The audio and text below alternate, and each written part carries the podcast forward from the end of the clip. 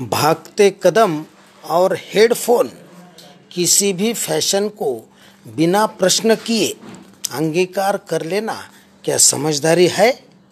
आधुनिक जीवन शैली में कई बीमारियाँ हमने सहज रूप से स्वीकार कर ली है। उनमें से एक है वॉकमन एवं हेडफोन।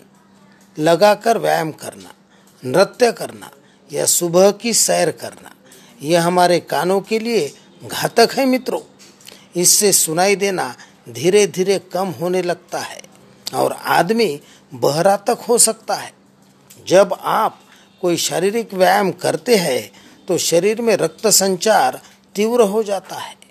उस समय अगर संगीत की वजह से आपके कान के करोड़ों तंतु सतत कार्य कर रहे हैं तो उन्हें रक्त की आवश्यकता होती है।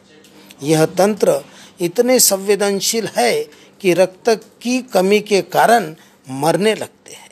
एवं सुनने की क्षमता धीरे धीरे खत्म होने लगती है। सावधान। हेडफोन का हेडफोन का इस्तेमाल अगर करना ही है तो उस समय करें जब आपका शरीर स्थिर हो।